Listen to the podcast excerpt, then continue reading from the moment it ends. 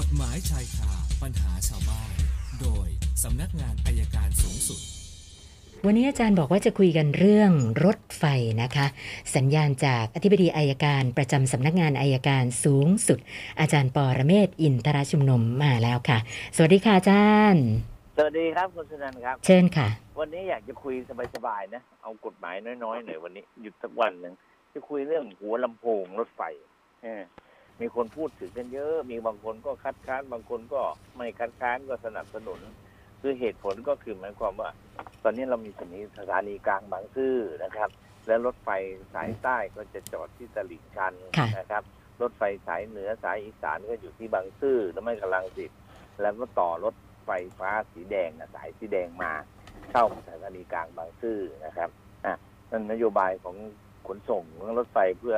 ลดปัญหาการติดขัดทางด้านการจราจร ก็โอเคก็ก็นโยบายก็ใช้ได้ทีนี้คำถามที่คนเขาสงสัยกันก็ถามแล้วหัวลำโพงจะทำยังไงค่ะจะเป็นพิพิธภัณฑ์แล้วรถไม่วิ่งหรือจะยังไง ที่จริงก็มีหลายคนก็พูดผมว่าน่าสนใจนะ มีคนก็บอกว่าที่จริงแล้วหัวลำโพงก็ให้เป็นหัวลำโพงต่อไปนะครับเพราะมีร้านอาหารจะปรับเปลี่ยนมีศูนย์การค้าบ้างเหมือนสถานีรถไฟใต้ดินก็ทำกันไปและรถไฟมันก็น่าจะมีวิ่ง โดยเป็นวิ่งรถไฟชันเมืองแบบดีเซลรางเนี้ย วิ่งทุกครึ่งชั่วโมงวิ่งเข้าวิ่งออกมันก็ลดลงไปเยอะแหละค่ะอย่างน้อยมันก็ช่วยในการกระจายคนจากสถานีกลางบางซื่อเข้าไปสู่ใจกลางเมือง แล้วมาเราเรามาลองนึกว่าบางคนบอกนั่งรถไฟฟ้าก็ได้ นั่งรถไฟฟ้าได้ครับ ถ้าสายสายสีแดงก็ต้องนู่นอะต้องอ้อมก่อนใช่ไหมต้องอ้อมอ่าอ้อมไปศูนย์วัฒนธรรม อ้อมไปอาโศกอ้อมไปลุมพินีถึงจะกลับมากับวิ่งตรงเนี่ยแค่ แค่ไม่กี่กิโลเนี่ย ผมว่ามันน่าจะ ผมก็เห็นด้วยนะ ว่าถ้าเป็นวิ่งรถชานเมือง อาจจะวิ่งทุกครึ่งชั่วโมงอ่าเข้าออกเข้าออกมันก็ไม่ทำให้รถติดมากขึ้นนะครับ ก็ก็มีคนก็ฝากมาก็สะท้อนปัญหาให้ฟังว่า มันก็น่าจะใช้ประโยชน์ คือถ้าไม่ใช้ประโยชน์ทางรถไฟเนี่ย ผมก็เสียดาย และที่สำคัญที่สุดสถานีที่หัวลำโพงเป็นเอกลักษณ์ แต่สถานีที่ผมสนใจคือสถานีสวนจิรดาค่ะ เราจะทิ้งให้มันล้างมันก็ไม่ดีเผื่อวันหนึ่งอยากจะใช้ เอาวิ่งไว้สักหน่อยดีไหมเราวิ่งสองรางก็ได้แต่เส้นทางที่เราไม่ได้ใช้จริง ๆ เนี่ย ผมเข้าใจว่าสายสายคลองเตยนะครับ ก็เสียดายอีกเหมือนกัน เส้นนี้ถ้ามันมีวิ่งสักหน่อยนะรับขนคนโดยสารมันก็น่าจะดี น่าจะปรับเป็นรถดีเซลรางเบาอะมาใช้ ก็ฝากเป็นข้อคิดนะครับ วันนี้ลอยกระทงคุณจะนจะไปลอยที่ไหนครับวันนี้ คงลอยออนไลน์มากกว่านะคะอาจารย์ค่ะ สบายกว่าโอเคขอบขอบคุณแม่น้ำออนไลน์นะค่ะผมค่ะไม่ได้ขอบคุณแม่น้ำคงคาก็ก็ไปลอยกระทงที่จริงลอยกระทงเนี่ย ผมมันนึกได้อยู่นิดนึงขอเพิ่มเติมนิดนึงว่าลอยกระทงเนี่ยวันเพ็ญเดือนสิบสองเขาไม่ได้บอกว่าต้องลอยกลางคืนนะค่ะแต่เราคิดว่าต้องลอยกลางคืนเพราะวันวันเพ็ญจะรู้อ๋อว่าวันเพ็ญต้องดูดวงจันทร์ค่ะความจริงลอยได้ตั้งแต่เช้าแล้ววันเนี้ยก็วันลอยกระทงอ่าวันขึ้นสิบห้าค่ำนะครับ เดือนสิบสองวันเพ็ญนั่นนี่ ไม่ได้บอกว่าลอยกลางคืนเลยแล้วลอยกลางวันก็ปลอดภัยดีก็ฝากเป็นข้อคิดว่าใครยังจะลอยตอนนี้ก็ไปนะถ้ากลับบ้านนอนโควิดก็ไม่ถามหาก็ฝากไว้แค่นี้ครับเอาละมาคำถามของเราครับ ค่ะคำถามวันนี้ท่านแรกคุณสิรินบอกว่าไปกู้เงินนอกระบบ แล้วก็ช่วงโควิด ต่อเนื่องปีกว่า 2 ปีที่ผ่านมาเนี่ยก็ส่งกระท่อนกระแท่น จนตอนเนี้ยไม่มีส่งให้เขาเลย ล่าสุดเนี่ยมีการโทรมา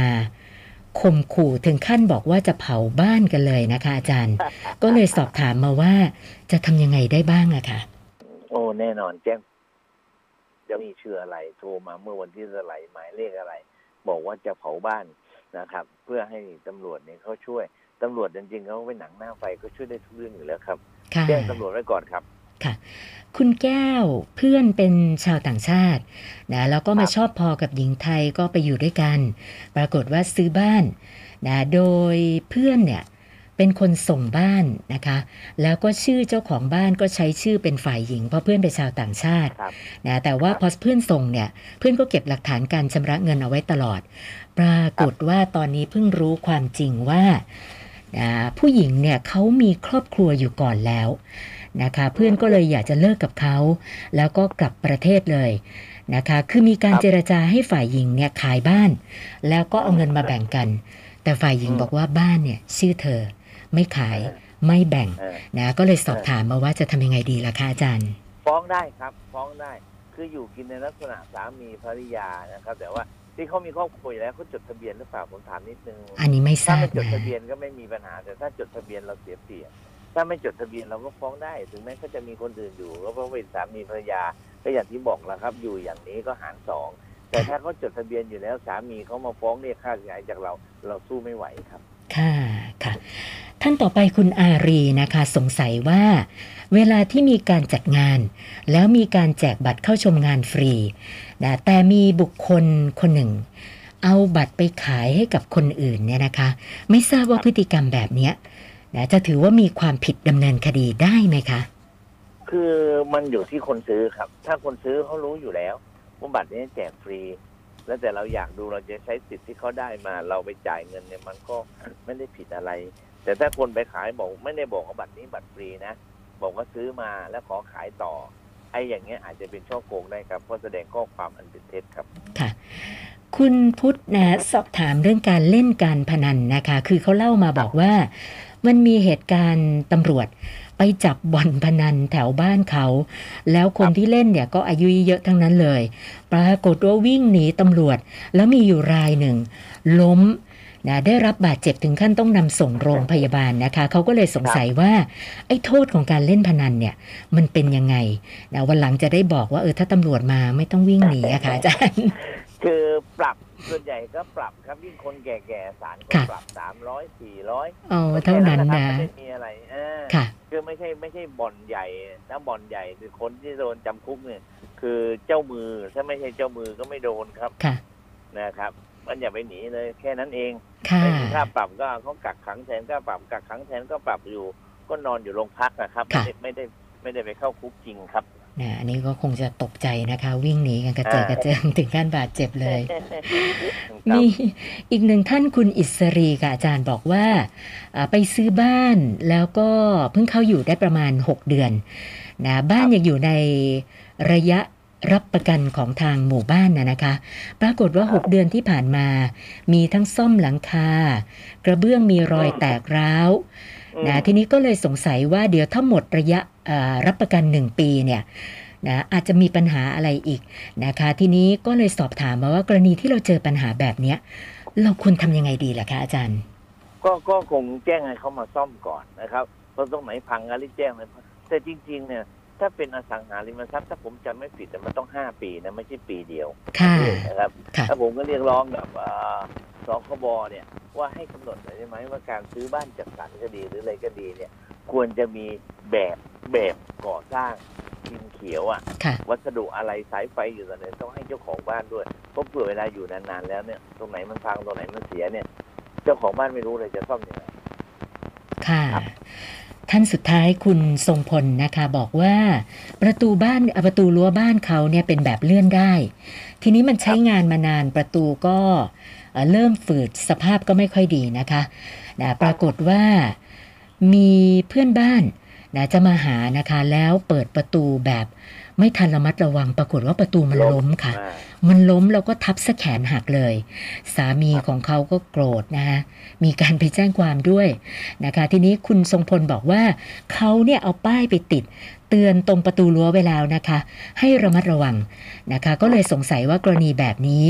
นะจะต้องรับผิดชอบอะไรไหม แล้วก็สามีเพื่อนบ้าน ถอนแจ้งความได้หรือเปล่าคะอาจารย์ เออ อันดับแรกก่อน คือผมว่าแจ้งความก็ไม่มีผลอะไรครับ ค่ะ จะบอกว่าประมาทก็ไม่ใช่ เพราะบ้าน